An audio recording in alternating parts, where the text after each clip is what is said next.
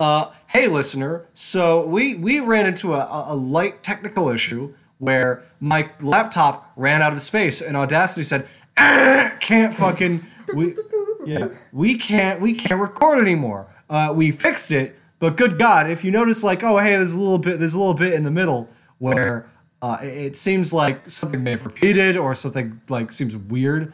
Uh, that's why. Good God. Good fucking God. So, welcome everyone to Back in Action episode 5. How could you fuck that up?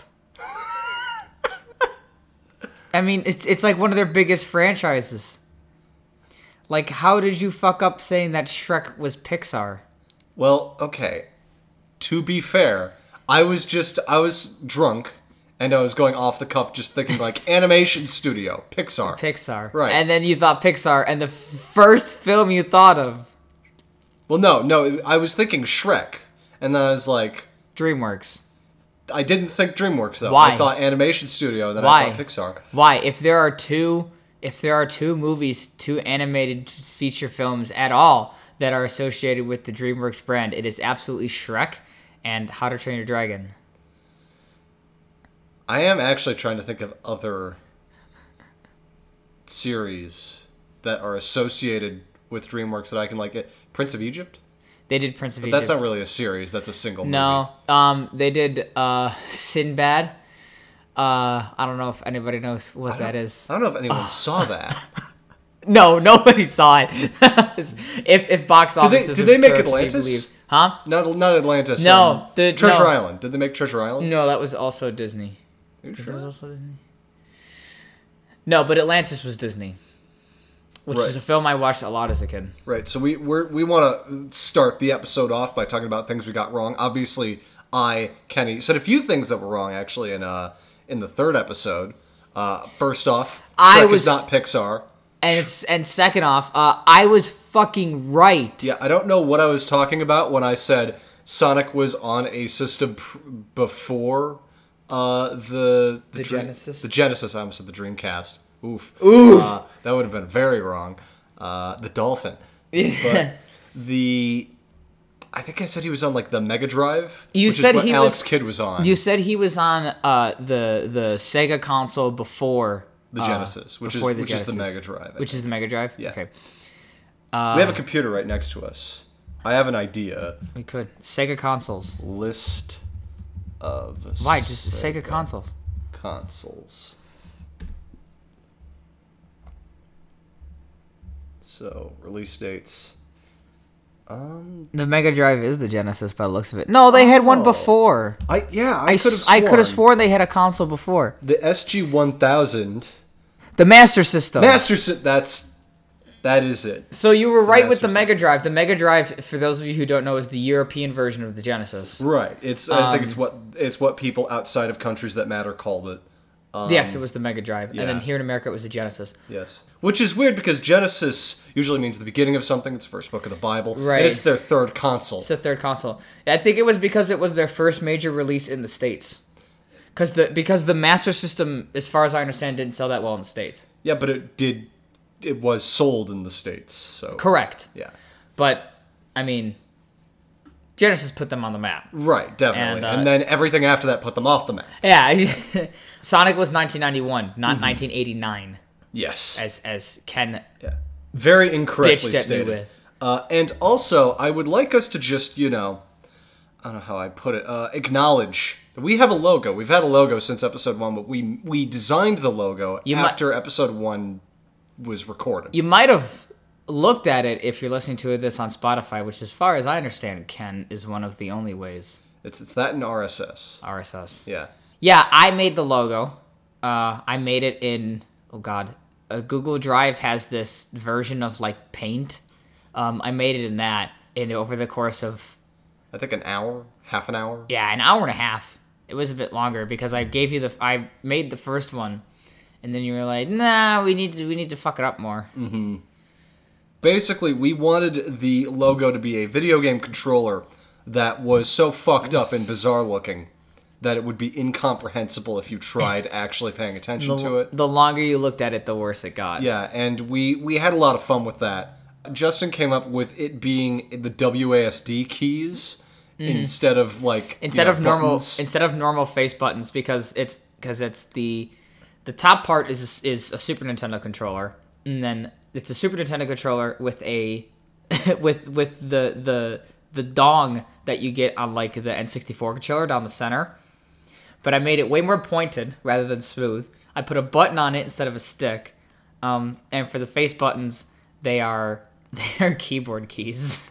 And then of course there's other stuff that you can look at. That's all. and all of the buttons on them have like incomprehensible symbols. I think there's an umlaut in the middle. There's an umlaut in there. There's a there's an alpha in there. Uh, I put a gamma in there. I think. Yeah, we. I, I I wanted to put in a few uh, Greek symbols because you know I have I have a few Greek connections. I put in punctuation. Yeah, as one. that's- that's I want to do that yeah, so like bad. a semicolon or something. Mm-hmm. Right. It's it's a beautiful, beautiful logo. I love it. It's ass. Yeah, yeah. Oh yeah, it's ugly. It's horrifying, but it's beautiful. it's ours. like that's that's why it's our beautiful mess. absolutely yes. As could be said for the whole show, really. Mm-hmm.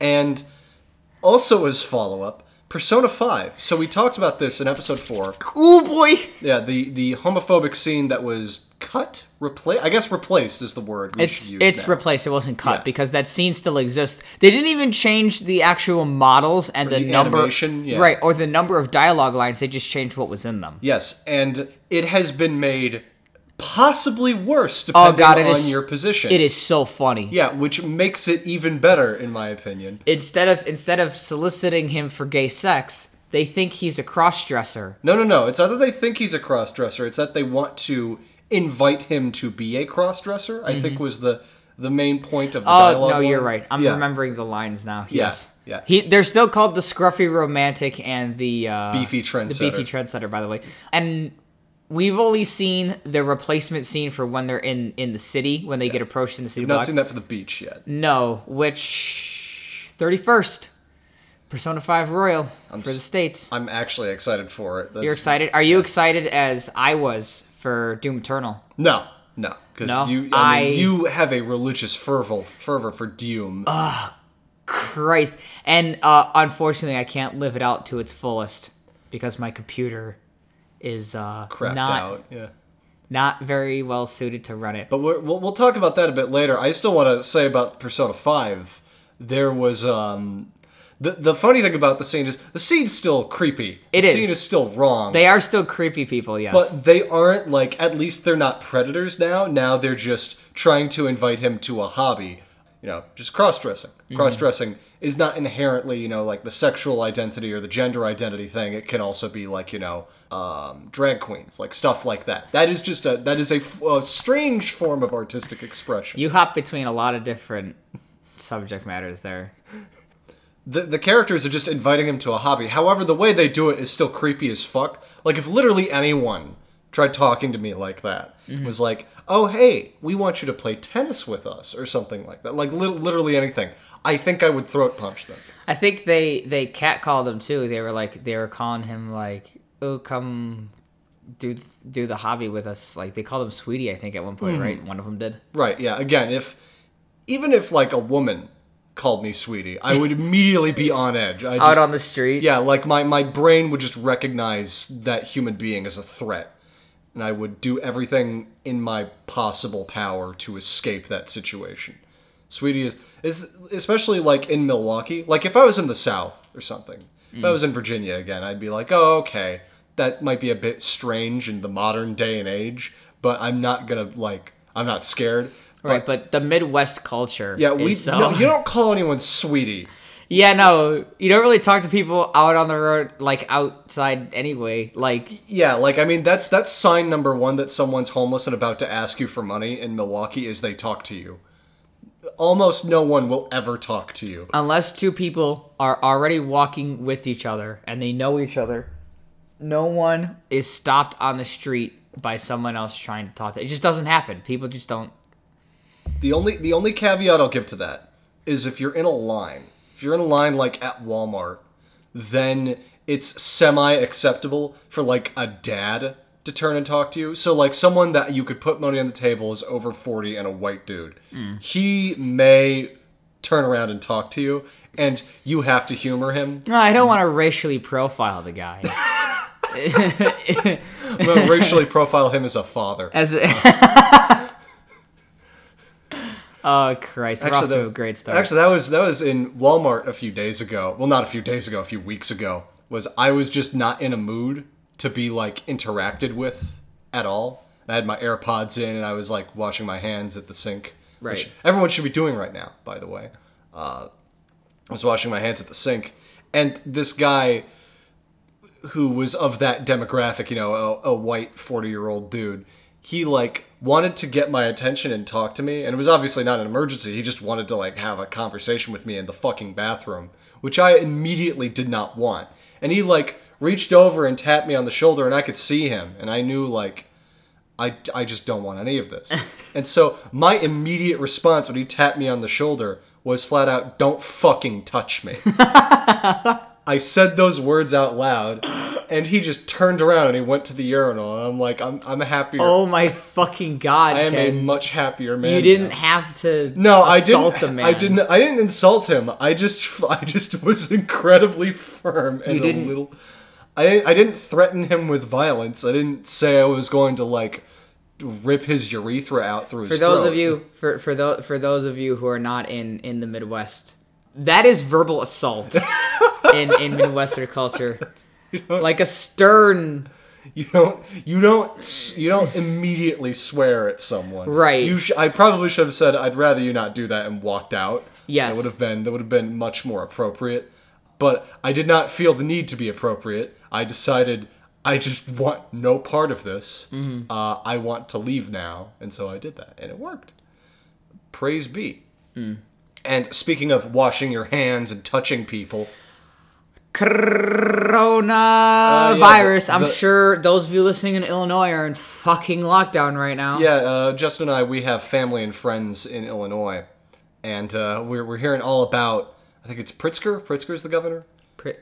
Is it JB Pritzker? I can't remember exactly, but um, Illinois is in lockdown. Yes, the the governor announced a lockdown. I think yesterday, Saturday, twenty first. Also, I just found out today that my sister's school, another school in Wisconsin, Mm-hmm. is uh, they have no more physical classes for the rest of the semester. Mm-hmm. Will be all online for the rest of the semester. She just got that news today. That's sort of what our school is doing too. They haven't Kind of announced that officially, but they're going to do that. You think so? Oh, definitely. Like that's the smart thing to do. A lot of so a lot of people are saying, "All right, so let's let's back up a little bit. If you're listening to this 30 years in the future or whatever, God knows why, but let's say you are. The coronavirus was a virus that we believe started in China. Well, we don't believe. We know it started in Wu- it started in Wuhan, China. Yeah, we know for for, for certainty kind of where, where Yeah, it came from. It started in either November or December of 2019, Mm-hmm. and it has since spread all over the world. I love the memes that We do we are getting some solid memes out of it, Oh, yeah. although they are they're they're kind of everywhere now. yeah. But one of the, the the meme is one of the symptoms of coronavirus is it makes you want to travel because a lot of a lot of Chinese people immediately just went all around the world and Probably spread- looking for a fucking cure. Well, well, that's the thing.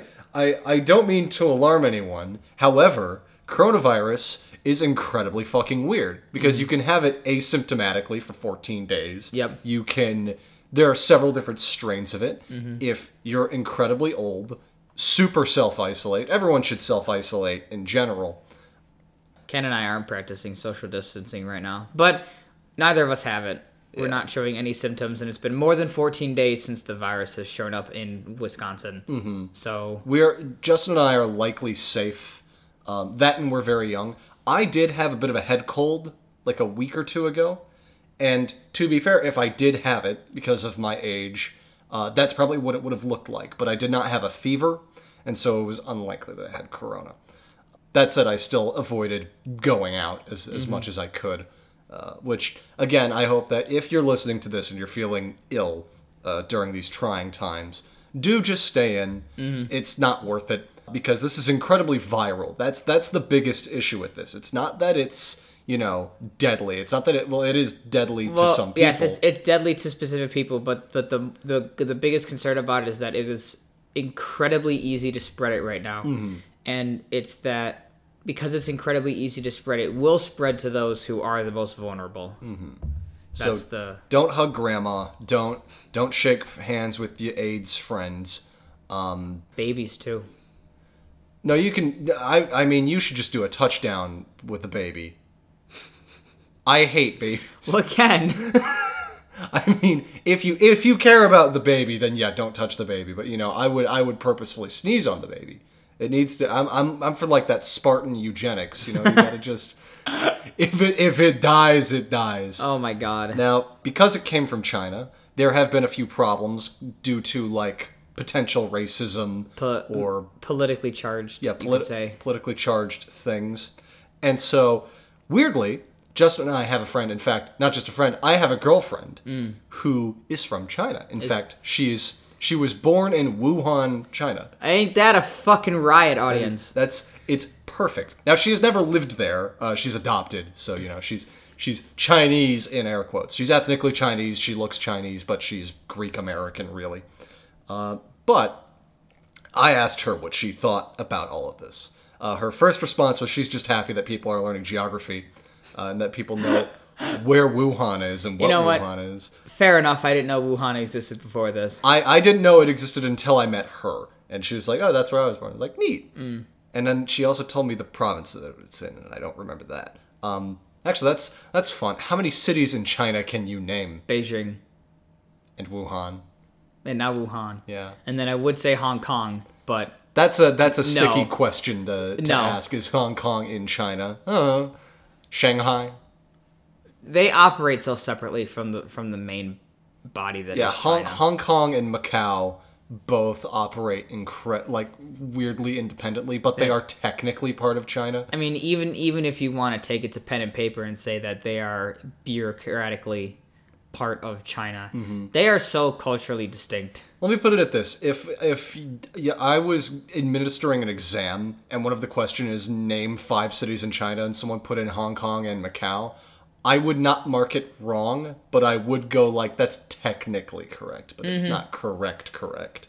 So there's those. There's Guangdou, I think. I have never heard of that. Yeah, the, uh, it's either Guangdou or Guangzhou. Maybe those are both places in China. I know they're places in China. I don't know if they're cities in China. This is the thing. China, we just we just don't know a lot of them. Mostly because a lot of the stuff in China is unpronounceable for us. Yeah, for us, it's not really. I'm positive we've been mispronouncing all of the words already we, that have been said.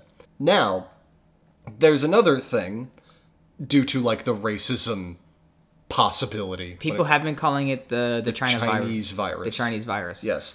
And I also asked my girlfriend what she thought about that. She and I had a, a, a long discussion on this, uh, and I'm going to talk about it a little bit because Justin and I, we've been involved in the gaming community for a while, and so we're, we're familiar with elements of this argument. And it's well, I just I would just like to talk about it. And the first element to this argument is she said normal people saying the Chinese virus, your average person saying the Chinese virus, it's whatever. Uh, it's not going to hurt anyone. That's not wrong.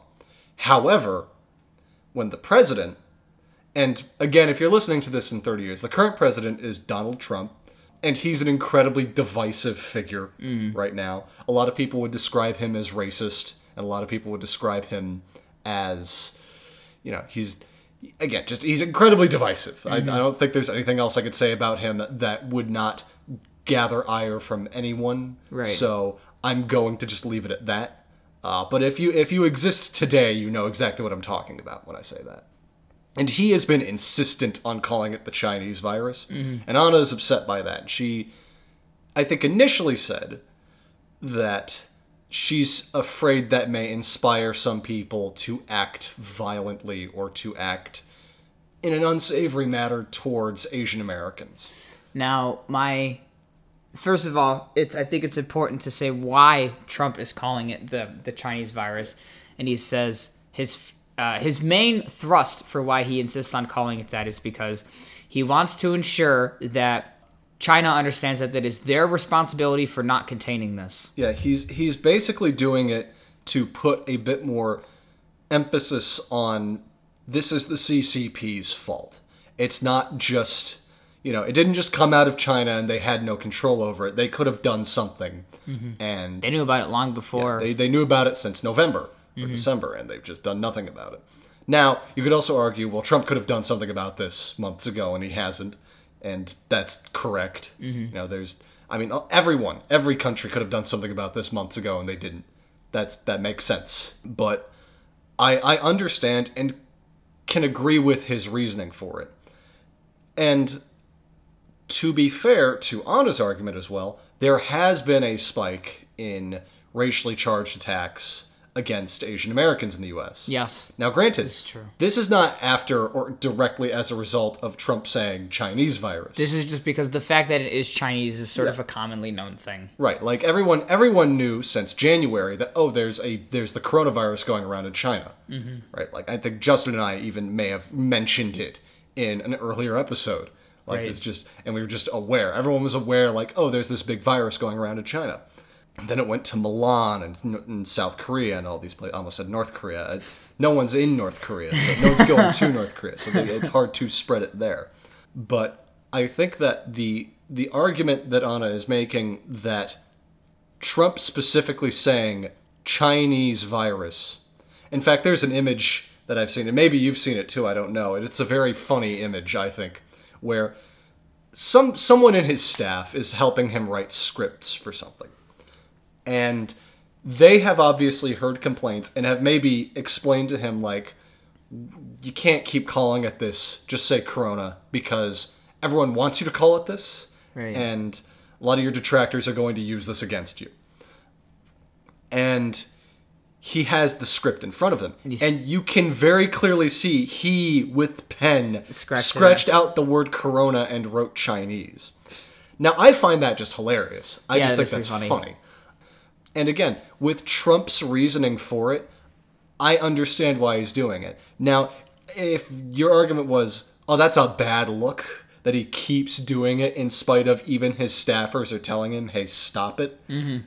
Yeah, yeah, that's a real bad look. That is a bad look, and I also don't 100% agree with the what it's. This is a common thing that comes up. I see this a lot in when it comes to talking about extremists on either side, right or left. That I call the shithead argument, mm-hmm. which is this idea that oh. The, you know the president did this thing or, or this event happened and it's oh this event in particular or this this statement in particular is going to inspire a bunch of people to start becoming you know racist and start mm-hmm. hating you know Start acting violent. Right, start acting violently. The only problem with that is that people who are already like that are only looking for the excuse to go gung ho. It's no normal, rational person would would immediately start going absolutely haywire. Well, it's that's that's sort of the the thing that I'm thinking is okay. Imagine John wakes up Monday morning, Mm-hmm. 8 a.m. He has his bowl of breakfast, and he is neither wanting nor willing to commit any kind of violent acts towards Chinese people. Mm-hmm. Uh, that's not even something built into him. Even with all this coronavirus stuff going on, he just does not have that desire. Like most people Yes. don't, I believe. I hope. I pray. I that like the majority of people do not just for no reason want to go crack an Asian dude over the skull with a hammer. I feel Right. like that's that's an uncommon desire. And then Tuesday morning at 9 a.m., he hears Trump say the words Chinese virus, and then at 9:01 a.m., suddenly he wants to commit violent acts against Asian people. see, that's just absurd. Yeah, like I don't think that exists. That's not that's not a thing. Now I could see someone who's already a bit racist or maybe already a bit on edge Politically in some way. charged. politically charged or just mentally unstable and they know there's a virus from China and it's spreading rapidly and going poorly and they move towards like oh now violence and vandalism is acceptable. And obviously those people exist because there has been a spike in crime in- Yes. in that kind of crime. So I'm not even saying like, oh, I can imagine that. I know that. That's what's happening. But I think that people are uh, jumping over nothing about the president. And again, it is because it is this president. It is entirely Yes. because it is Trump. Now, granted, I'll go on the record on this. I don't care who hears it. I don't like Donald Trump. I don't agree with most of the things he says. I don't really like him either. Yeah. However, in this one case, I feel like people are overly pushing the this is racist, this is wrong, this is bad mm-hmm. for once. Most of the time when they do it with Trump, it's like, yeah, that's valid. I can totally agree with that. But in this case, I think that they're they're overly pushing it and honestly, if you're Trump, you want this. This is his. This is part of his strategy to stay in the media. Is everyone's mm-hmm. talking about him? No one's Yep. talking about the virus, and no one's talking about what Trump says he wants people to talk about, which is it's China's fault. Mm-hmm. We should be focusing on how China should have, could have, and didn't do anything about this. But instead, it's become entirely well. This is racist, and it's insensitive to say this, and it's all his fault. It's all Trump's fault for saying it. And then people Yep. going, well, no, you should be able to say that. And then it's all it's all just bringing Trump back into the spotlight, which is what he wants. That's his strategy. There's Yep. an election coming up after all. Yep. So, and that's how he won the previous election was he just stayed in the news constantly. And so now he's doing that. So this is a smart move for him on like a campaign level. Uh, but on a purely intellectual, hey, that's a bad look level, it's not a great idea. I don't know. My issues with Trump are a bit more fundamental. I just don't think. I just don't think he's just fit. I yeah. I just don't think he's fit to lead. I, I mean, there's that, and there's also just a lot of his views I think are wrong. But the Man, the wall was pushed so hard during his campaign, and then he got elected. Like dust in the wind, it, it like disappears. it, I mean, it disappeared and then it came back and it disappeared and it came back. It's like his mm-hmm. weapon of like I want I want people to pay attention to me again is I'll bring up the wall and mm-hmm. then nothing will happen for months and then he'll bring up the wall again and it's like all right, agree or disagree with the wall. You at least know he's not actually going to be able to do it, which I think is a positive. Thing. oh Christ! I mean, I I almost want him to lose so I could stop hearing about him. Yeah, I just I'm just tired of it, uh, and I think that, and again, you and I being gamers, we're used to this whole argument of gamers, Yeah, with a hard R. gamers. Yeah, we're we're used to people making this argument of well, if someone sees or hears this thing, then they will be inspired to violence, like the Columbine shooters. They played Doom, and Doom is apparently what must have made them violent, and so they they went out and they Bill Gates did Columbine. Right.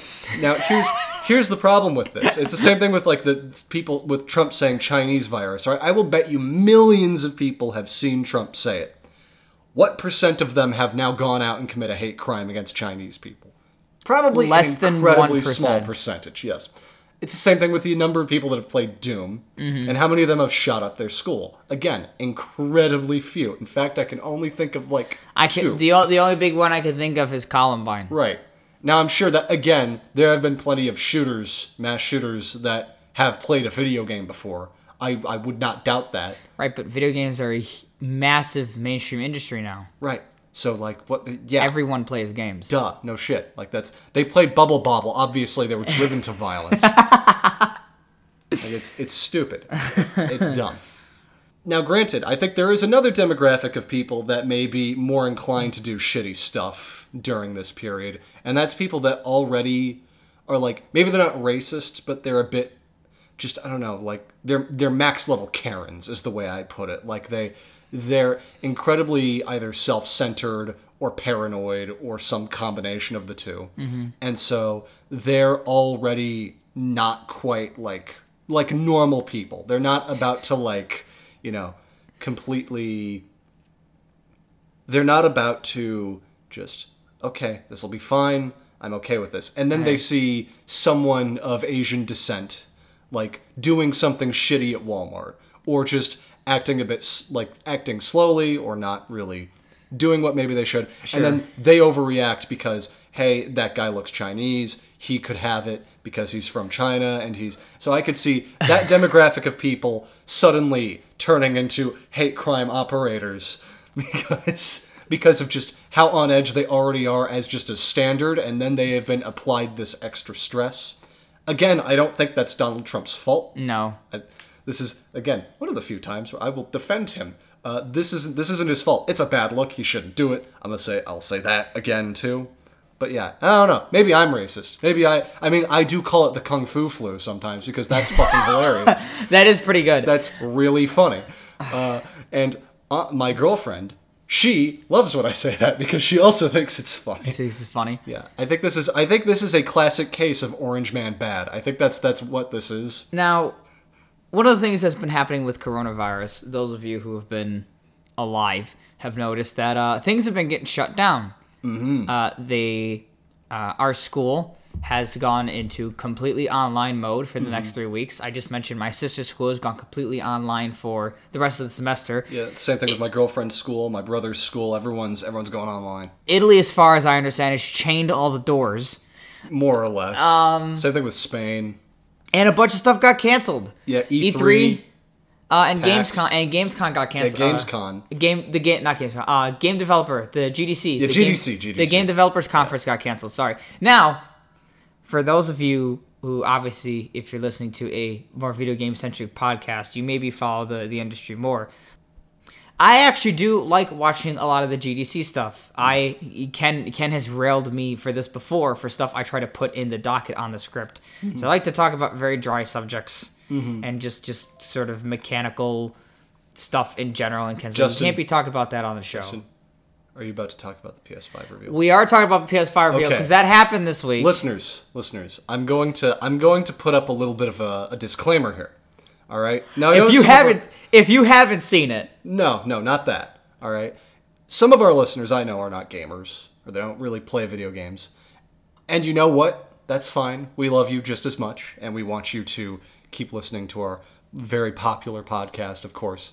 Uh, but this is one of those things where even if you are not a gamer, this conversation will not be lost on you.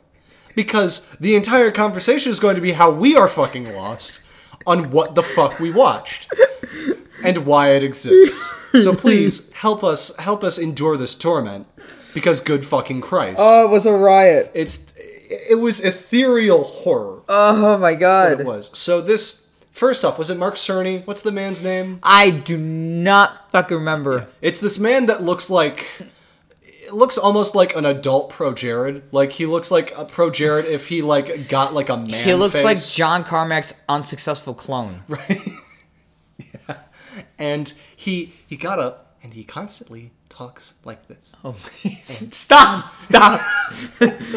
stop! and he's that that's just his voice for the whole thing and Right. he has a look on his face that like the emotion doesn't change of like excitement but it was excitement that was taught to someone that doesn't know what that emotion is or what it looks or feels like. Like someone said okay so it's like you smile a little bit and you have some brightness in your eyes but like he can't quite imitate the brightness. He doesn't know what that is. Right. and the entire conference was for half of it for 30 minutes like 30 20 30 minutes he talked about there's an ssd There's an SSD in the and PS5. and he explained what an ssd is you guys know what SSDs are? We're putting SSDs uh, in in the PS5 now. To be fair, Xbox did the reveal for their for their new console that's going to have an SSD in it, in it as well, and it was like a few seconds. Like Microsoft Mm-hmm. which made is, a little announcement. which is all it needs to be yes, so an ssd for those of you who don't know don't worry it's incredibly simple to understand it's a solid state drive Solid state drive. it just means it's a storage space that does not have any mo- mechanically moving parts in it like a cartridge perhaps Mm-hmm. Right. or you know uh, just ssds that you put in your computer that are incredibly powerful and they can also be used as ram which Yes. is like memory games or just any program can access in order to commit tasks the main benefit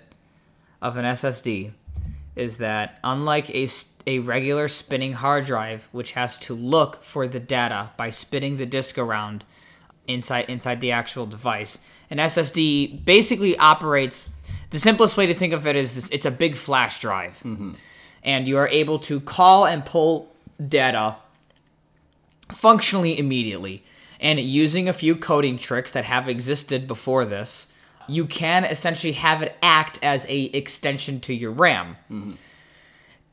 And this was apparently was worth 30 minutes. Right. No, it really wasn't. Like this the entire conference, everything that he said was like things that have existed already that I need to I need to like walk back every time that I try thinking about this because it's stupid. The the main crux of why we don't like this video, this hour-long video Right. that no one should watch. Literally no one should watch. It's, it's not for anyone. Even if you are excited for the PS5, don't watch it. No. The the reason why I don't like it is for two reasons. Is that there are two potential audiences they would release this to on YouTube or they would go to GDC for. All right? Those audiences are developers, people that are or developers. Yeah, developers. Yes, developers. I said developers five times. Developers. I'll say it again. Developers. People who work on computers daily developing games. Right. Okay. So they might be interested to know that there's an SSD, that there's ray tracing, that there's whatever. Oh yeah, they mentioned ray tracing. Yeah, whatever. Doesn't matter. forgot about that. He talked about the SSD for 30 minutes. Yeah. but the thing is, if you are a developer, you don't need a 30 minute rundown of what an SSD is. No. Because you've been using them for 10 years. It's it even even if you haven't been using them yourself as a developer, it is part of I imagine it's part of your job to keep up with the tech industry. Right, like you you will know. You Right, will you'll know. understand these things. You don't need to be told this. And the same thing goes for even not developers, just people within the game industry who, who keep up with it consistently and a little bit with the tech industry too. Mm-hmm. Like this is something you'll already understand. Yeah. And then there are gamers, there are people who just want to know like, oh, uh, when's the next Horizon game coming out? Just your just your normies who want to know the PS5's coming out and here's here's are the games for it. Which, to be fair, I'd also like to know the games that are planned for launch for PS5 because I need to know how long, and also what's planned for about a year out from the PS5's launch because I want to know how long I need to wait until buying one is worth it. Right. Also based on the price, which they didn't mention. No, of course not. Uh, but the the the gamers group are going to be completely fucking left in the dust if they are not in any way tech enthusiasts or technically minded at all. If you just want to play video games, again, if you're my girlfriend, if you're Right. literally, you're literally, if you're if you're my girlfriend and you're like, oh, well, I'm I'm excited to see when the next Bayonetta's coming out. Sure. And I'm excited to see like what the next Mario Kart's gonna look like or shit like that. And I am too. I want that. I don't want this conference. I want I want a Nintendo Direct. I want that. Right. But no, this is you will be watching this and you'll feel like you're at a lecture for a master's level course that you're not in. That's that's what this felt like. This is that's what it felt like. And the thing is, I'm technically minded. Even I'm like, oh, okay, I vaguely understand what you're talking about. But why are you telling me this? Right. It's, why? There's that, and then also all of the infographics they had were more confusing than if they just Oh. didn't have any. They are art. I, like It is so- incredible. There's one that we remember where it's a it's like a bar. There's a horizontal bar, and underneath it there are three PS4s. One on the far left with like three concentric red concentric rings, like a line in the middle where there's just no ring, and they're smaller rings. And then the middle one, the rings are larger, and on the the Oh, far right one, okay. they're the largest there. And then over and then on this bar, At first, I totally forgot which of yeah, the. yeah, no. And then on the bar, there's like lines, and then underneath them are images. One is an axe. One is an axe. One is a gun. Yeah, one's a one is car. one is a bow. One is a car, and one is the biohazard symbol. Right. And then like on one end of it, I think where the hatchet is, it's like It says maximum power. yeah, max power. And then like On the other closer end, to the car, it's like minimum power. minimum power. Yeah, and that means nothing. No. It is totally fucking meaningless. And I vaguely remember like, oh, he's talking about four specific games. The axe is like God, God of, of War. War. The car the was Forza or not Gran For- Turismo. Gran Turismo, yeah. But fu- like infographics are the opposite of that. Infographics are like I should look at it and without you telling me anything, this should mean something, and it doesn't. it means nothing. It's, Oh, it was a riot. it's a ter- it, it was a terrifying image, and that's that's what everyone's talking about it on Twitter. What I saw was everyone going like, "What is this?" Now, I do want to give this conference and some information that came out after the conference from Sony clarifying a few points. There are two specific things I want to give praise. Hmm. I can't think of them. Specific thing number one. For those of you who own a PS4, you may or may not know about this feature. The hard drive on all models of the PS4 can be swapped out. The standard hard drive that comes in, in your base PS4 can be swapped out as long as it's also a, I think it's a two and a half inch drive. Whatever. You can look it up on the internet and you can find out what the hard drive is in in the bait in any model of the PS4. And as long as you buy another hard drive that is those dimensions and that spec, you can pay extra for one that is larger or even one that is already an SSD and put it in your PS4, and your PS4 will automatically load the firmware, and and it'll and it'll run just fine. That was one of the big pieces of praise I gave Sony at the beginning of this generation. Was like, oh my god, you could swap out your fucking this is this is amazing. You I could swap out components as long as they're the same. That's huge. I loved it. I never used it personally because I never considered it worth it um, to dish out that much money for a component on my PS4, especially considering now I play on PC mostly. But that's that's awesome. Now they're continuing that for the PS5. Apparently, the PS5 will have the same thing. It's going to release with a standard SSD hard drive in it.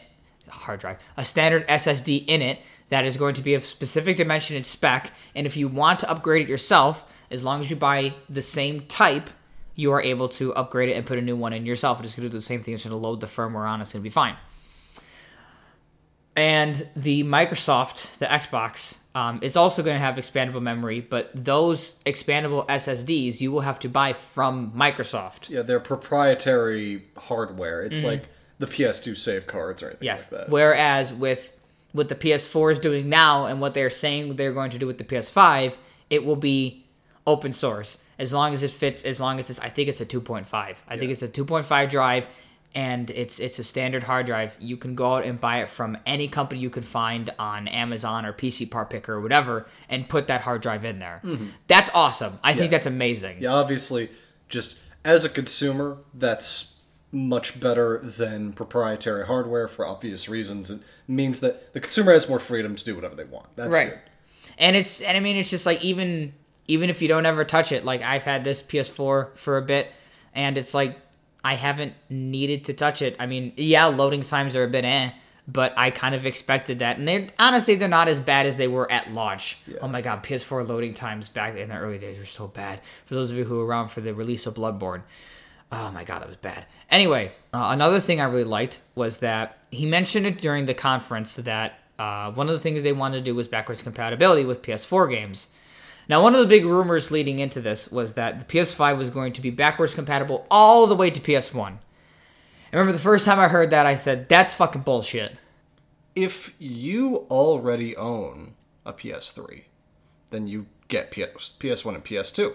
That's what people. If you own, yeah. the base PS3. Everyone, everyone's been talking about this is like, well, we've had this. Mm-hmm. Yeah. So why the fuck can't we have it again? I understand that a lot of people are saying P- the PS3 and its hardware and its architecture was so fucking weird that trying to replicate it is incredibly difficult. But what made the original PS3 uh, weird and expensive was not the fact that it was backwards compatible. It was the fact that it had a bunch of junk no one asked for stuffed into it. Right. There's freaking um, memory card slot. Well, that's like, that's that's what I'm talking about. Dedicated memory card the, slot. The P it- it's not the it's not the PS3's like you know backwards compatibility that makes it difficult to emulate. It's just the PS3's PS3 that makes it difficult to emulate. it is nonsense. And I think that I mean what Sony could do and what they should do is just what Nintendo is doing just better. Uh, is that they could just have like a subscription service like okay you pay 20 bucks a year like they do with Nintendo and you just have access to all of the PS1 and PS2 games that we have the rights for. Right. Uh, so yeah, like you can play all the Persona games, you can play all of the Twist, old Twisted Metal all the stuff. Twisted Metal. You can play Shrek Two for the PS2, like whatever. you can have you can have everything. It's just so weird that these companies don't do it. See, with Microsoft, they just don't have anything. Like there there are no games exclusive for the Xbox except for like Halo that I can think of. you know, It's like- Microsoft has not been good with their first party developers, which No. is something that they have said they want to address with next gen, but how successfully they will do that because they did buy a bunch of studios, Mm-hmm. uh, but the last time, as far as I understand, the last time they bought a big studio um, was Rare. Uh, yeah, which didn't turn out so well. Squandering that. Yeah, so that's yet to be seen for how they will handle these new first parties that they're bringing on board. Yeah, but again, and also, okay, so we're ta- we've been talking about Sony's conference for this. What I love that Microsoft did was they didn't even fucking have one. They literally just put online like these are the specs. Yep. That's it. That's that's what this should have been. Instead of having some skin puppet uh, go on stage being puppeted by some betentacled monster that we will not be able to understand with our mortal minds. Uh, like, so this is incredibly exciting. my fucking god, stop! Reasons. I, I can't. a standard solid state drive. Solid state drive. It's I I also fucking love their graphic for the SSD, which looks nothing like an SSD. It looks like a CPU with SSD written on it. again for people that maybe Oh my okay. God. If you are a person that maybe doesn't know what these mean, um, imagine imagine you want to have you want to give someone the mental image of what a car engine looks like, but instead of giving them that, you give them an axle. And you write engine on it. That's basically what they showed. Yeah, that's basically what they, They showed they showed a metal rod with uh, with the word engine on it, and they kind of hoped that no one would say anything or notice. Uh, and I love it. But to get quickly back to the last positive I have, Sony has mentioned after the conference they made an official statement about it, saying that a large majority of PS4 games are planned to be backwards compatible. Now, they're only saying this at this point. This does not mean that it is absolutely 100% confirmed. What Sony means by a majority might be different because I have to remember. I, I have to actually look up what the official statement is again. But it's like mm, what they're thinking might be different from what you're thinking because what I've heard think the the number they used was around hundred. around 100 Mm-hmm. a 100 of probably their most I imagine their exclusives Right, and their definitely. Mm-hmm. most popular titles so Um, Knack one and two, obviously. Uh, obviously uh, the Order 1886 anyone remember that? Anyone? I I wonder if what does that studio do? they I don't know what they're doing now but before the Order 1886 they were responsible for the PSP uh, God of War games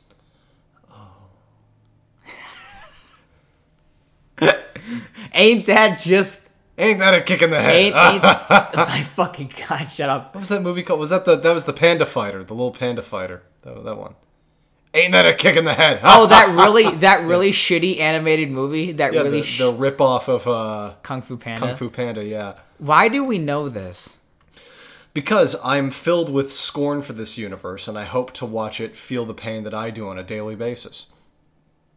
Anywhat, uh, yes, the PS4, well, the PS5 will be lightly backwards compatible with the PS4 and probably nothing else, uh, which I can't imagine. is sad. There's no way. At least, the, okay, if I were if I were like God Emperor of Sony, I would make it backwards compatible with everything. And again, if the PS5 was if they announced backwards compatible with everything day one, I would buy it day one, genuinely. Yeah. Regardless of what games are going to come out for it, I would just get it because all right, I could still play my PS1 and PS2 games. Yeah, and I there are can- PS3 games that I want that are still on the market. I don't have my PS3 anymore. yeah, like that's the thing is I can't. There are no consoles on the market now that can play PS3 games. Other than a PS3. Other than yeah, other than a PS3, but that's not on the market anymore, is it? I mean, you can I mean, you can get it secondhand. you can find it, and I'm sure there are places. A lot of um, I know that there are a lot of online companies. I know GameStop does it as a side service, and I Mm-hmm. know there's a lot of people, a lot of companies who do it as like a dedicated thing.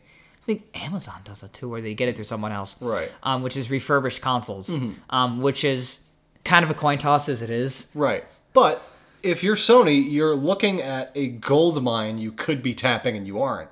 Now, granted, there was that plug and play craze for a little bit, and Sony had actually the worst one with their PS1 one, which didn't have DualShock and Oh. didn't have, and like all of them were like glitchy and slow. I, I okay, I remember what you're talking about. Yes, Yeah. after Nintendo released the NES Classic, and then they had the Super NES Classic, Mm-hmm. and then the Sega did their version, which was the, the, Sega Genesis, Genesis yeah. one, and then PlayStation was like, "We're gonna have a mini version of the PS1," and it's the worst one. Yeah, it's it's like twenty bucks now. Actually, you can go to Best Buy and get it for twenty dollars.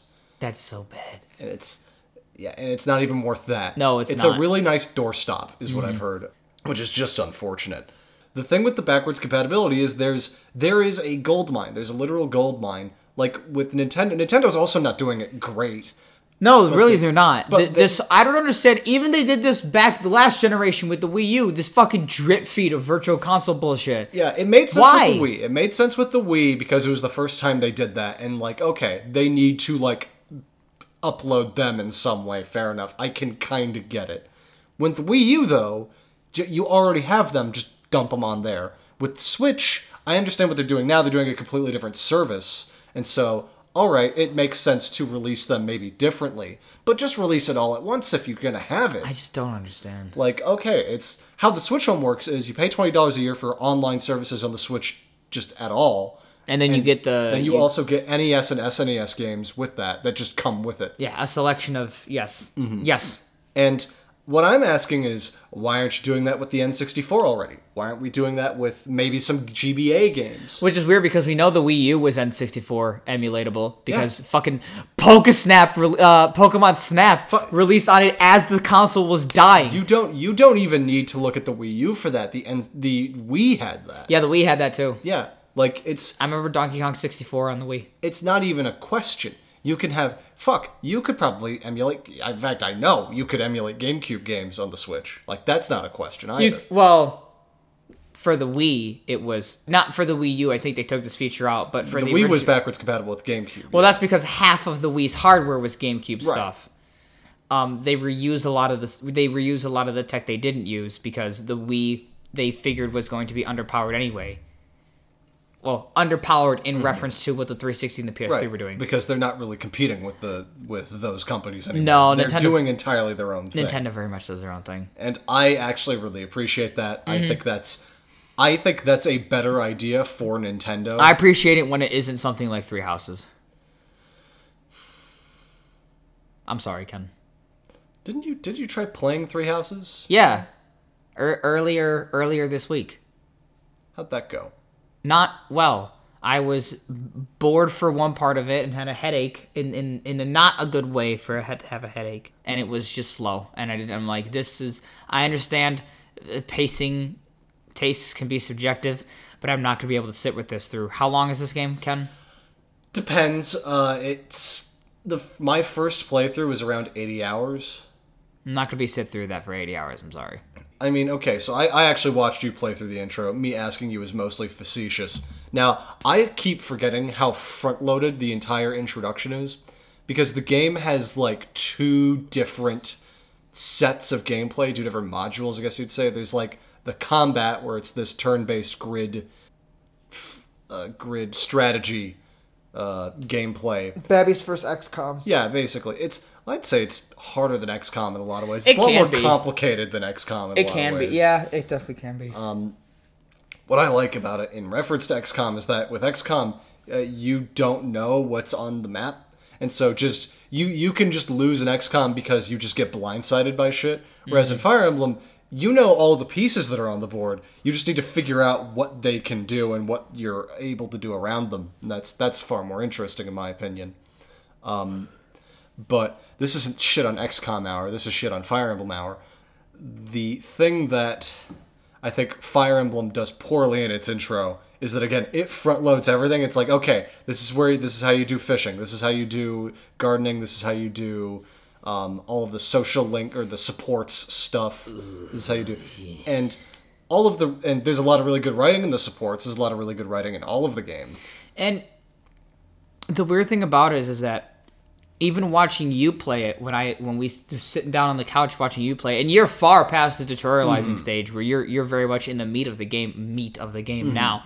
Um, and I watch you play. It's like it's weird because I could sit and watch you play it, and I can relax and have have a drink or like be on my be on my phone a bit and, mm. and watch you play it and and talk about the characters with you.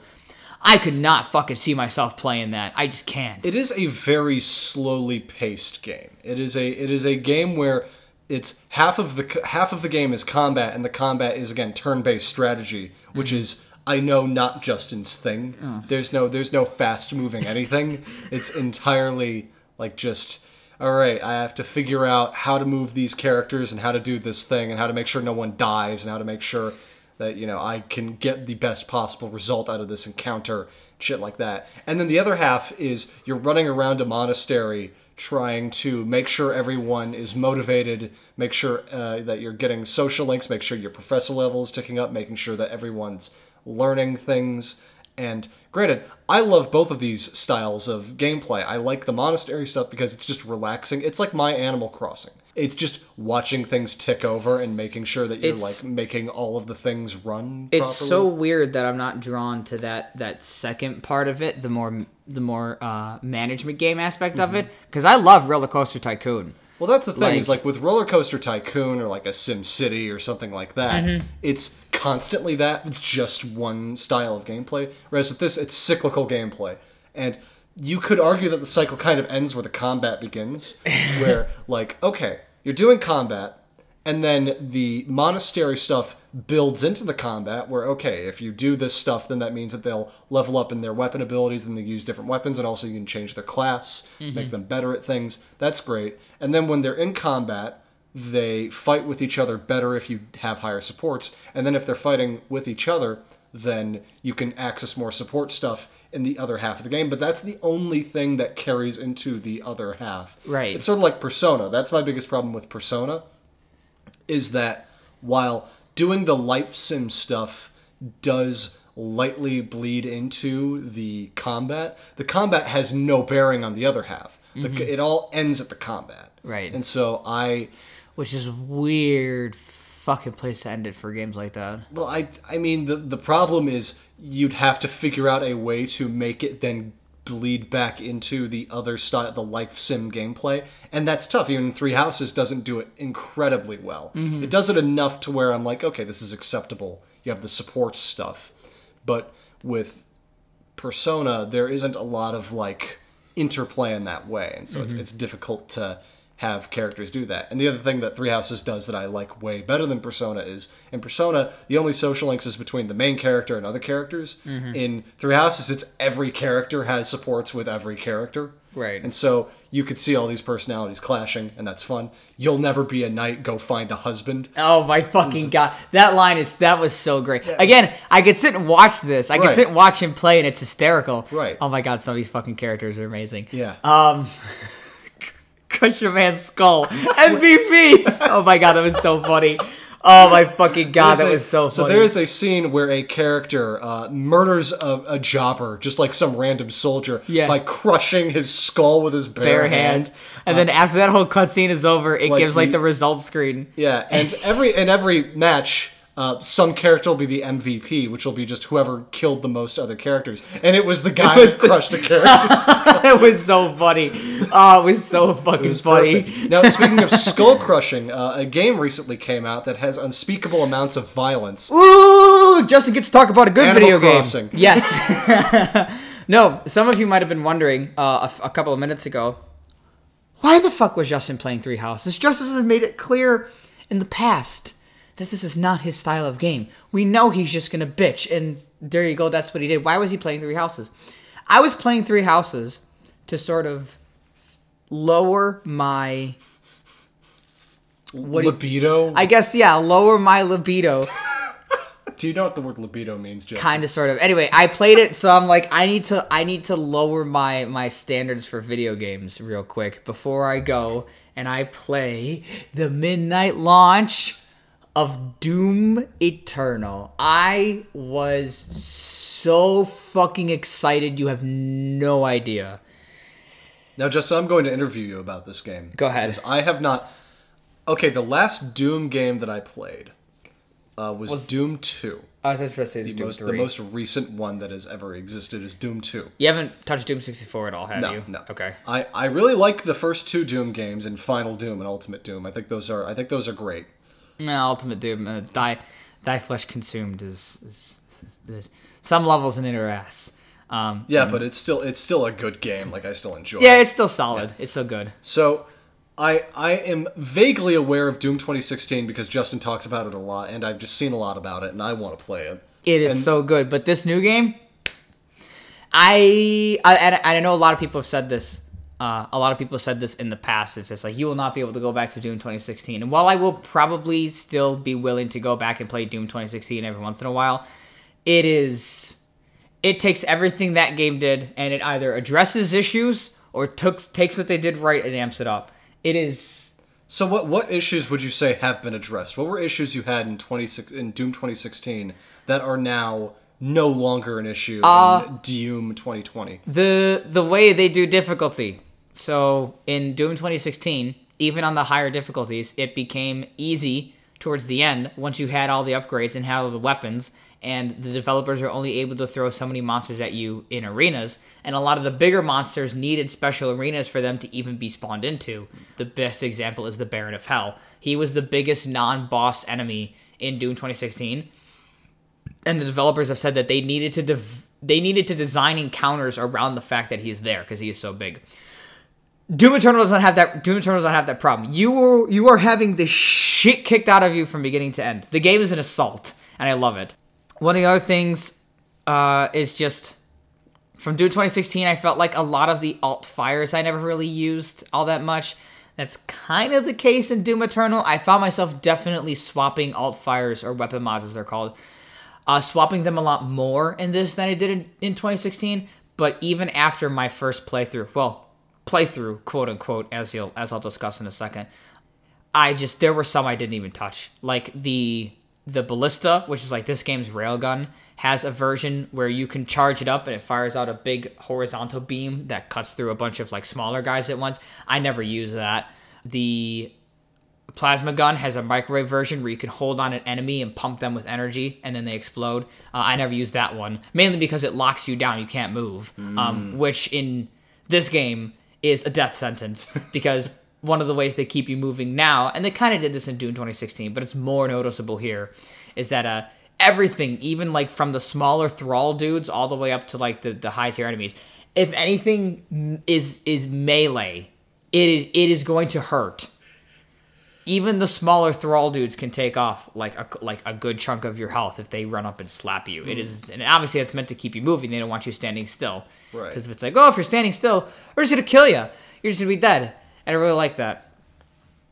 Now, I did put my first playthrough, as you heard in quotes previously. Hmm. That's because I have actually yet to beat the game. Not Why are you bad? Not just for lack of trying. games? No, no, no, no, no. Not for lack of trying. Um, Well, you. I mean, you can try and still fuck up.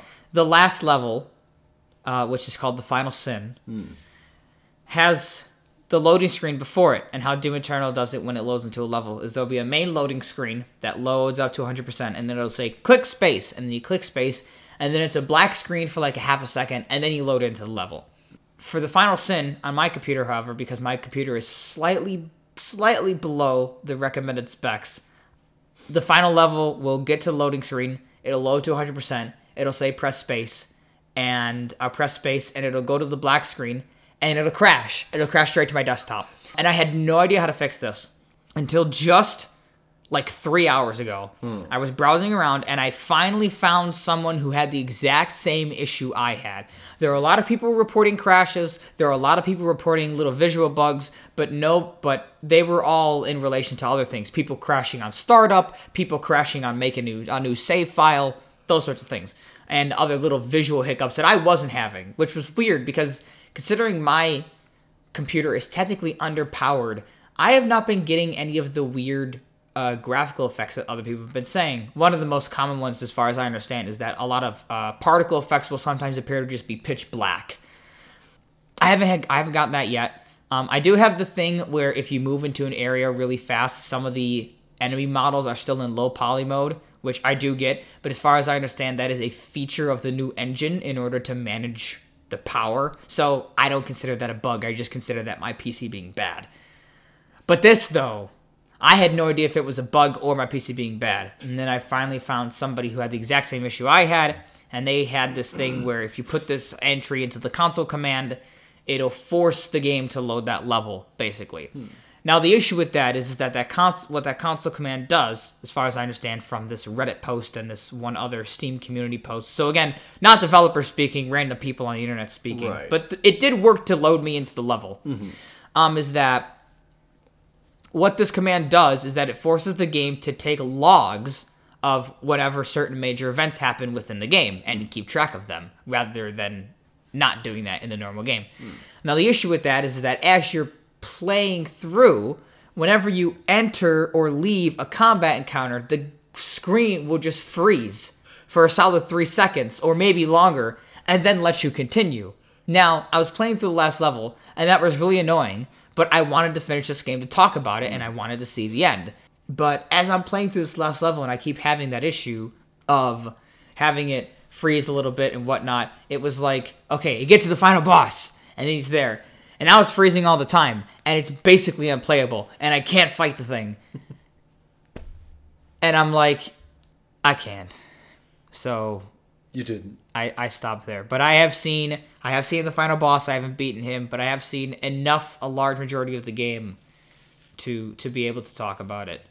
Um, and I am on my second playthrough now to get up to the final level, then probably stop again. um, I am playing through on the hardest difficulty now, and uh, now that I have a better understanding of my keybinds are right, and I know uh, I have a better understanding of how fast the combat is as compared to Doom 2016, because that did throw me off at the beginning. Was that stuff is just faster now? It's it's it's gonna be fun. It's gonna be awesome. I can't I can't wait to play through it again. Haven't tried the multiplayer yet. Um, I'm kind of holding off on it because I hear that the net code and servers right now are just kind of eh and they're not really that good to be on. And I didn't really care about the multiplayer to begin with. It Yeah, I feel kind like of- if you're playing Doom in general, it's not like Quake or COD where the majority of why you're playing the game is for the multiplayer, right or Mario Kart where the entire game is multiplayer. multiplayer. uh, if you really think about it. Uh, the, Doom is single player where there is it also happens to be multiplayer. Well, I mean, it's. I mean, the original Doom coined the term deathmatch, and it was also the original Doom that a lot of college campuses at the time had to ban the game because it was too much weight on their servers. Doom deathmatch, Doom multi, the original Doom and Doom Two multiplayer was huge, but then what ended up happening was Quake came out, and Counter Strike came out, and Half Life came out, which had a decently successful multiplayer, and people just stopped playing the original Doom multiplayer. Um, but of course, the games are still known for their single players. So to, to completely discredit to be like, oh, nobody plays Doom for the multiplayer is false. But Well, it's it's false for the past twenty years. Yes. I'll put it at that. yeah, basically, It's it's been false for long enough that it is false. Mm-hmm. But yeah, okay. For the for the original Doom in the '90s, uh, it it may have been you know more more acceptably popular. I, not acceptable, just more popular Mm-hmm. uh, to play Doom multiplayer. I, I don't foresee it becoming the new COD. I no, it's not. Yeah. It's not trying to. no, and that's good. It's not. I don't think they should be competing for the same space because that's not where they are. However, one of the things uh, that has that it came with Doom Eternal because I pre-ordered it like a few hours before the game actually came out, um, is that you get the the the first official PC port of Doom 64, which this version is running on the same. As far as I understand, it is basically the same engine. and It is basically the same game as Doom 64 EX which was a very popular port from a few years ago for Doom 64 to PC. That was a fan thing that was free to download. I don't know if it's still available now that Bethesda has their mitts on it. Right. Um, but that's what it was. And from loading into Doom 64's menu and taking a look at it, as far as I understand it, is Doom 64 EX the official version. Mm-hmm. Now, the reason I actually am planning on going through and playing through Doom 64 again now is I uh, because you that. mean Doom Eternal again? No, or Doom 64. Okay. Because I played Doom 64 before, mm-hmm. and well, yes, I'm playing through Doom Eternal again. Mm-hmm. Um, but this official quote PC version of Doom 64 that released at the same day as Doom Eternal has extra levels on it that apparently tie into Doom Eternal's lore story or whatever. I don't care about that.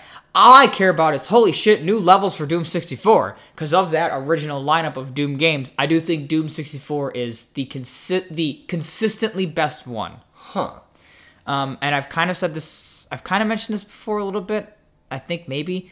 So you have the game, the Doom games that run on the original engine or a modded version of the original engine, which are Doom 1, which is Ultimate Doom, which is mm-hmm. episode 1, 2, episodes 1, 2, 3, and 4, which 4 was the one that was Thy Flesh Consumed, which is the add on.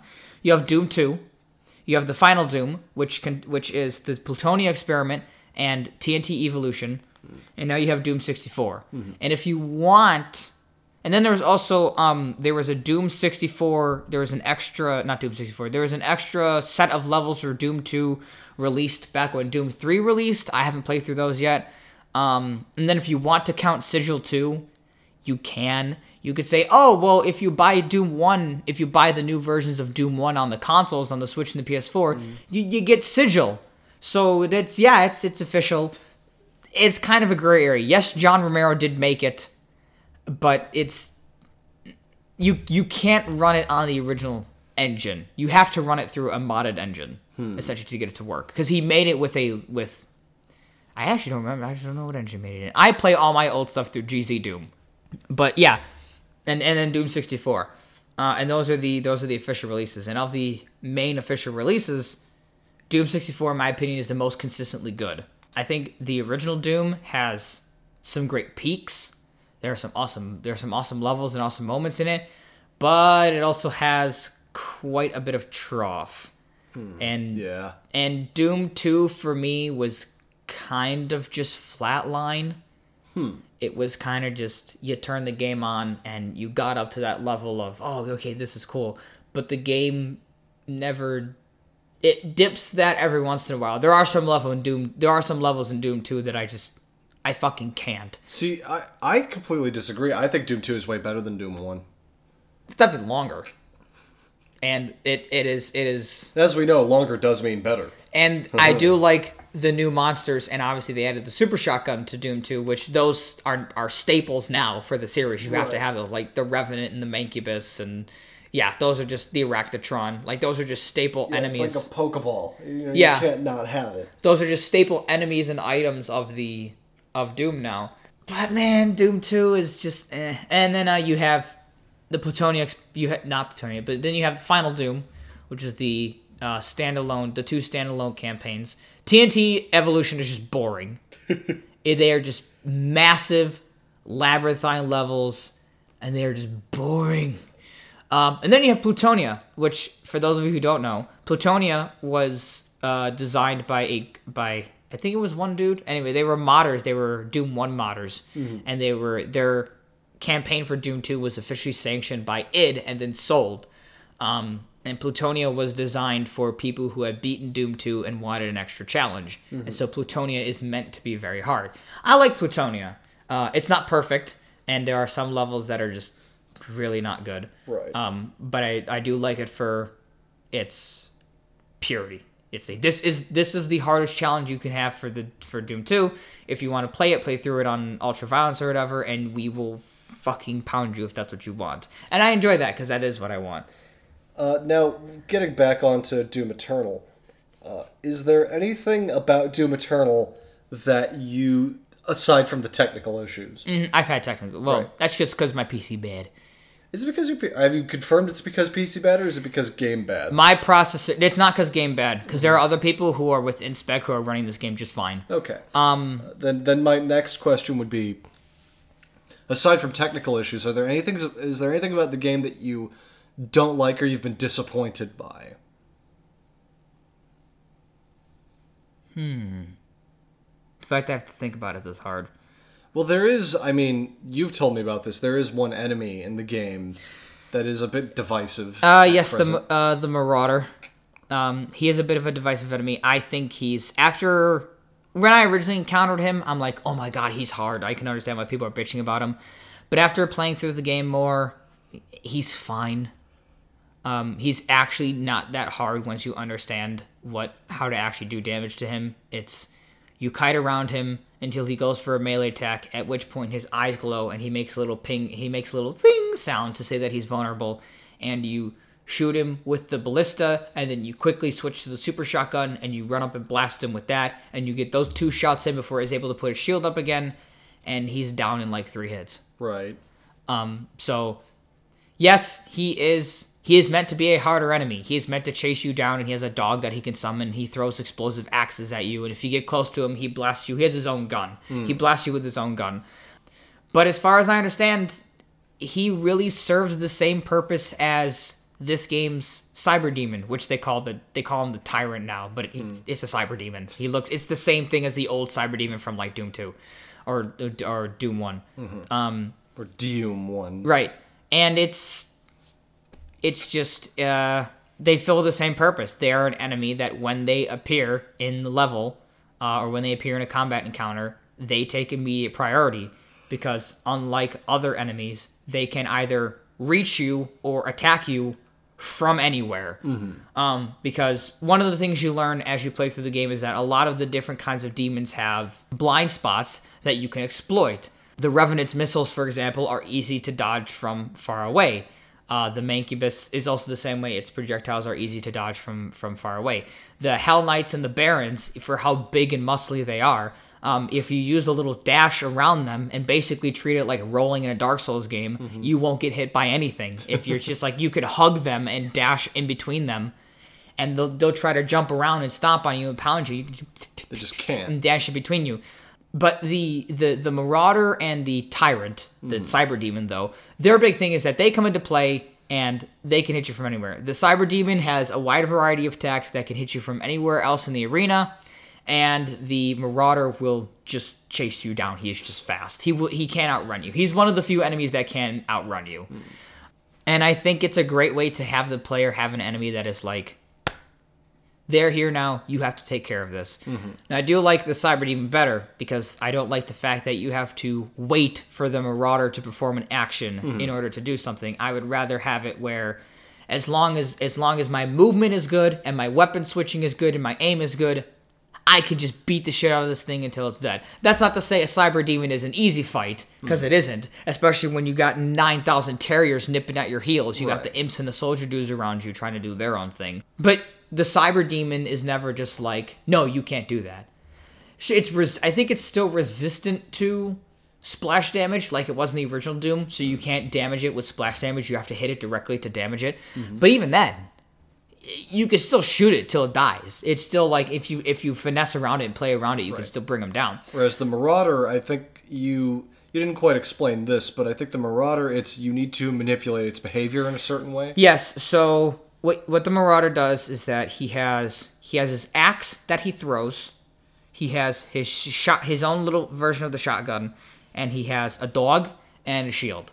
And then this shield is up all the time except for one instance where you can attack him. And anything you shoot at that shield is reflected off. It's your everything proof shield. They don't want you attacking him then. And when you're far away from him, he will either throw his axe, which you just dodge out of the way of, or he summons his dog, which will chase you down and bite you, which dog goes down pretty easily. I'm not too worried about that. It's just another enemy, really. It's just like in real life. It's just ah, just like real life. Um, and then if you get really close to him, he'll blast you with the shotgun and knock you back. So the idea is that you you kind of kite him, you kind of bait him mid range to do an axe swing. And when he's in the swing animation, that's when you get the little sound effect, and then that's when you're able to shoot him. And then he staggers, and you're able to do damage to him for like another like half second until he puts his shield back up. And you have to play that song and dance with him. I like the idea of attacking an enemy during a when they're attacking you mm-hmm. puts them in a worse state. I think that's cool. Basically, it's a parry. Right. I think that's really cool. However, it's the when it's not in that state, you can't hurt it at all. Mm-hmm. Is a bit of a pisser. It's the fucking everything proof shield that pisses me off. yeah. And I mean, I say pisses me off. I think he's fine. Right. I, I and I and they never put you in a situation where it's him and a bunch of other larger demons.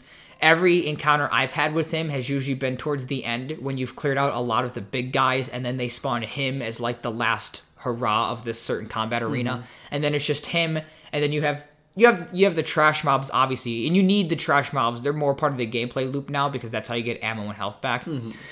But yeah, once a lot of the big demons are dead, then they put him in. It's like, okay, you and the Marauder are gonna do your one on one now, Right. and that's fine for that sense. And they they understand that the everything proof shield does kind of make him a bit troublesome to fight with a bunch of bigger monsters. Mm-hmm. So they don't put him in with the bigger monsters, but it is still kind of. I think it is still a little BS. Yeah.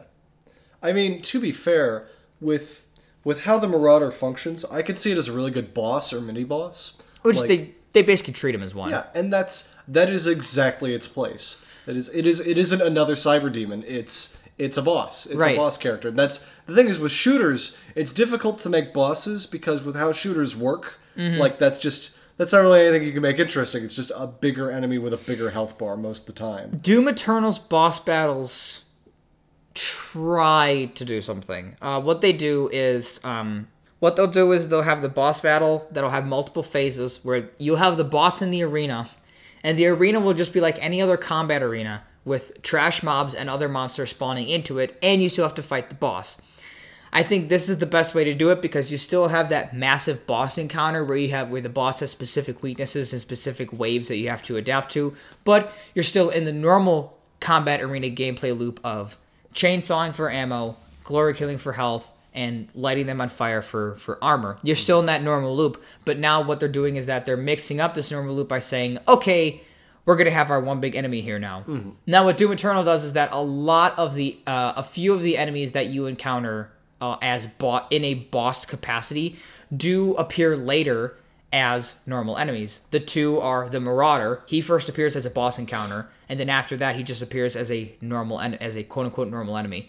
Um, and then the Doom Hunter, which is the big dude on the the giant robotic tank and he's got the upper body and he's got a big chainsaw. He appears first as a boss encounter and then after that, weaker versions of him appear as a regular enemy. It's kind of like Bayonetta. yeah. Yeah, that guy. Okay, what you just described that that is like how I imagine I would live my life if I lost my legs. so I'd just be like, I want tank treads. He doesn't have tank treads. He he's on his it's his upper torso on a hover tank. Oh, it's a hover tank. Yes, okay. and you can Well, that's not real. You- Well, no, but it's cool. Ri- Right. I mean, great. Like, it's. I'd be like the realer version of that. Is like I would just want tank treads. You're you're a centaur.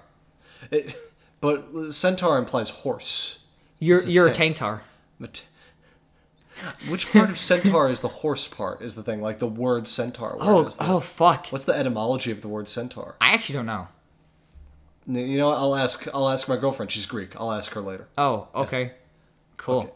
So outside of bosses and whatnot, do you uh, do you have any finishing words, or do you have anything else to say about Doom Eternal? there aren't a lot of shooters made like this anymore. And one of the reasons I really latched on to Doom 2016 and now I'm latching on to Doom Eternal is well, I really really like Doom Eternal and you should absolutely go play it. It's hard because it doesn't leave the same impact even though it is in in every objective measure it is a better game. I don't think it left the same it left the same impact for me as of Doom course not, 2016. because Doom 2016 was the first one in a long time that did exactly that. uh, Doom 2016 was like a fucking wake up call. yeah, it's Um, like it was the first in a while AAA shooter that was of that caliber and of that Mm-hmm. type. As the meme boomer shooters, you know, the, the Mm-hmm. the classic style old school shooters.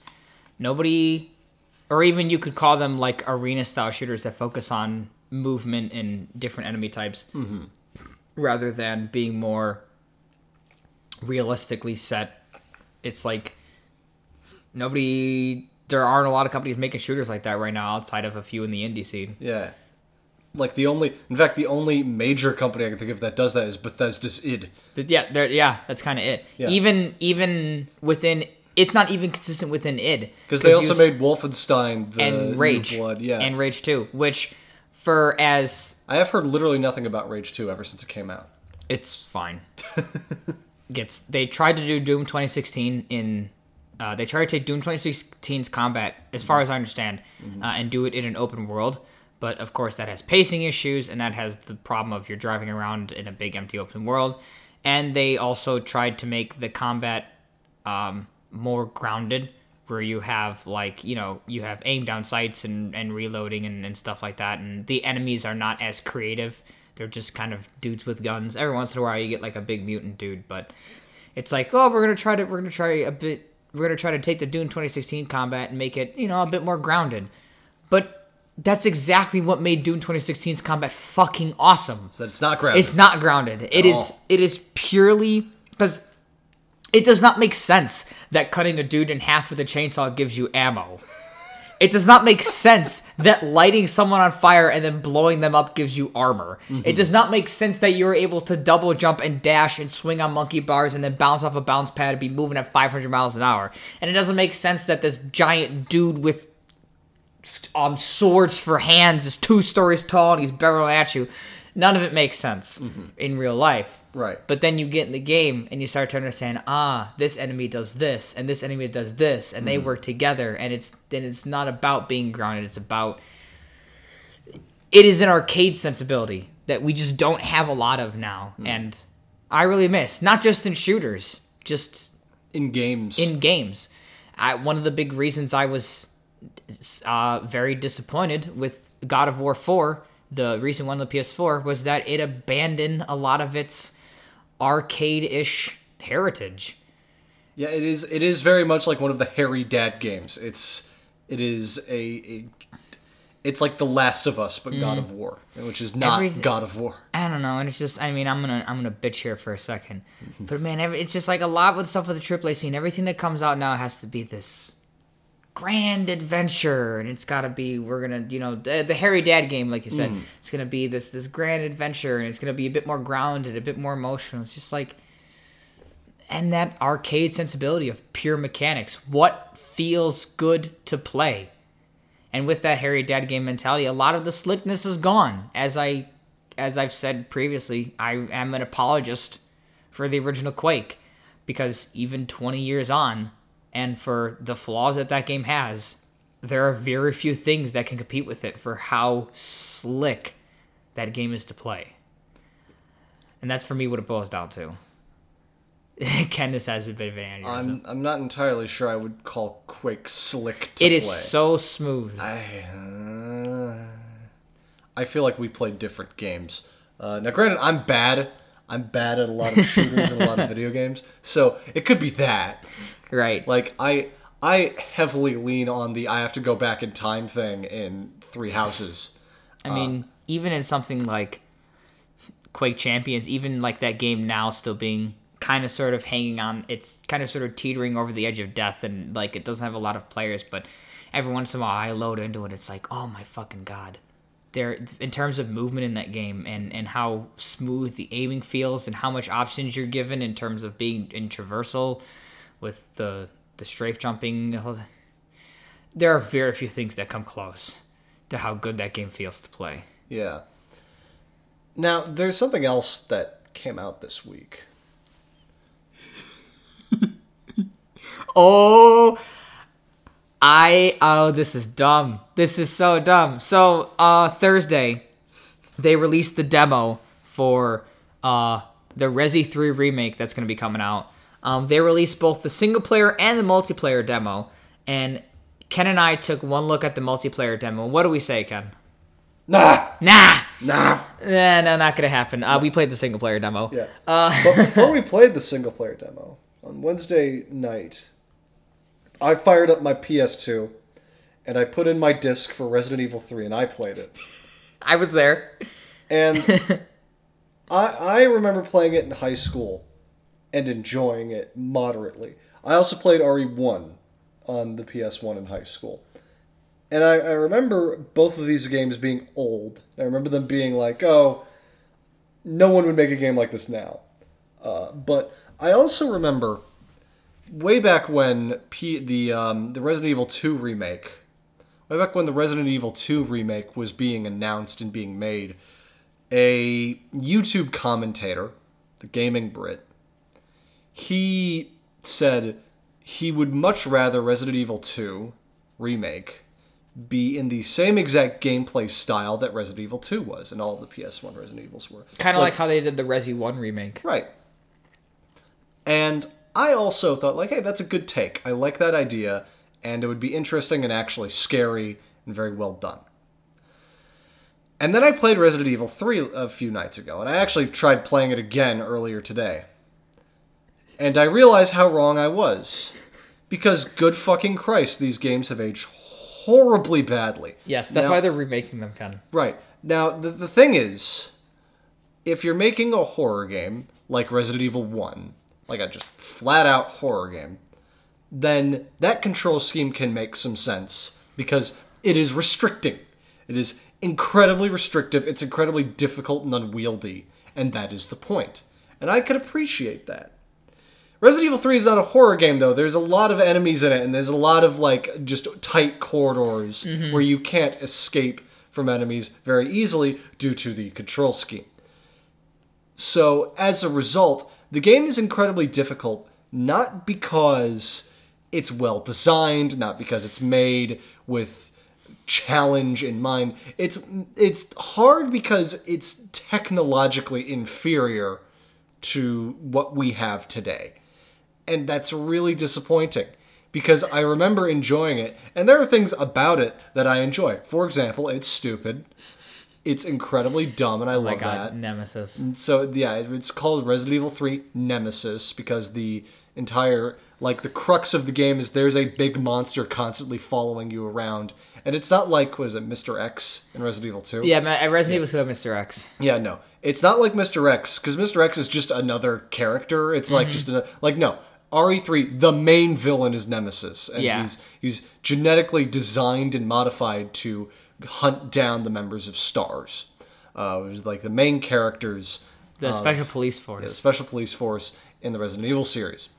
Uh, as a result, he is only capable of saying one word. What word is that, Justin? Stars. Yes. God, the first time I heard that, I thought that was so fucking dumb. Yeah, it is, and I love it. It's that's Resident Evil. That's the real Resident Evil. Is fucking stupid. That and RE4. Right, and RE4 Midget- is also fucking stupid. That little squealy dude. Yeah, and- the midget Napoleon. That's Oh great. my God. That's Oh. also awesome.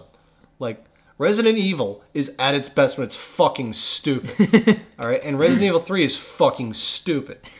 All of the Resident Evil games are fucking stupid, and I love them for that. That is that that is that to a T. It's Mm-hmm. beautiful. It is majestic. Okay? And so I played this and I'm like, this is borderline unplayable and incredibly difficult, and I couldn't really get through the first chunk of it. I didn't even meet Carlos. Uh, Carlos. I- Carlos Matter. Carlos does matter. Carlos Okay. is Carlos is an important character later in the game. Um, and that's the thing is the the remake it starts in a weird spot. You start in like the middle of the game, the demo. You start in the middle of the game where you're on the train with Carlos and the special forces member, and then it dumps you out to the mansion, which is at the start of the game. So like I'm a, the L, the R the RCPD building, which is at the start of the game. So I'm a little confused at what the timeline's going to be for the game and what they're going to do with it. Um, that might be interesting. As far as I understand, Resident Evil, the Resi 2 remake was beat for beat. yeah, R- yeah, RE2 from what I know is entirely just Resident Evil 2. Uh, even with like the two different gameplay uh, sections, like that's and that's great. And I hope that RE3 does the same thing. I don't know if it will, uh, but Justin was the only one that played the demo. Yeah. Uh, how would you describe the demo? Uh, as a shooter, I, th- I mean, I thought it was fine. Mm-hmm. Um, mm, it's obviously I was playing it on the. You have the you can play it through a PC, which I might go back and do just to see how how the how it can the controls are different, just for my own curiosity. So I played through it on the just the regular PlayStation Plaid. Uh, my I hadn't played a shooter on console for a bit, uh, so my aim was a bit off for the first minute or so. But then I got back in the groove of it, and it feels like I'm playing Resi 4. It feels like I'm playing a bit smoother, more refined version of Resi 4. Do you have any other thoughts on it beyond that? Uh, Nemesis is fucking stupid. oh, and they also took, and I don't know if they did this for the Resi 2 remake because I didn't play the Resi 2 remake, but uh, they took the sort of the way the inventory is done is taken from uh, Resi 7.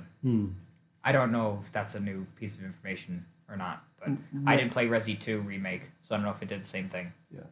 Now, I know that one thing you were thinking about is do they plan on remaking RE4 after this? Ah. See, the thing is with with RE2 and RE3, you can make a really good argument for remaking them. yes. You can make you know, it's like it's like remaking Pokemon's gens 1, 2 and 3.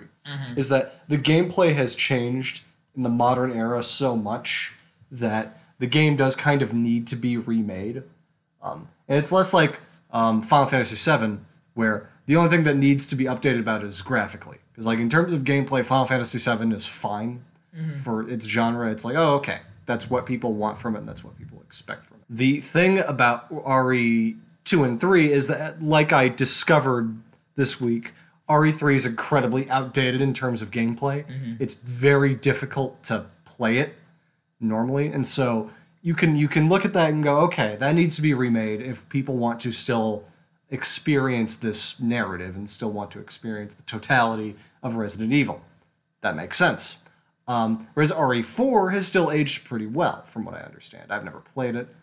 yeah, I have the PC version. It- yeah. Yeah, I'm, I'm sure that it still plays pretty well. So I feel like remaking it would be pointless. Maybe a graphical update or something like, okay, I could see that.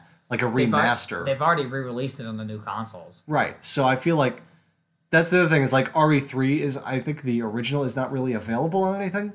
I No, think you have to to- you have to either emulate or have it on a PS1 Mm-hmm. like I do.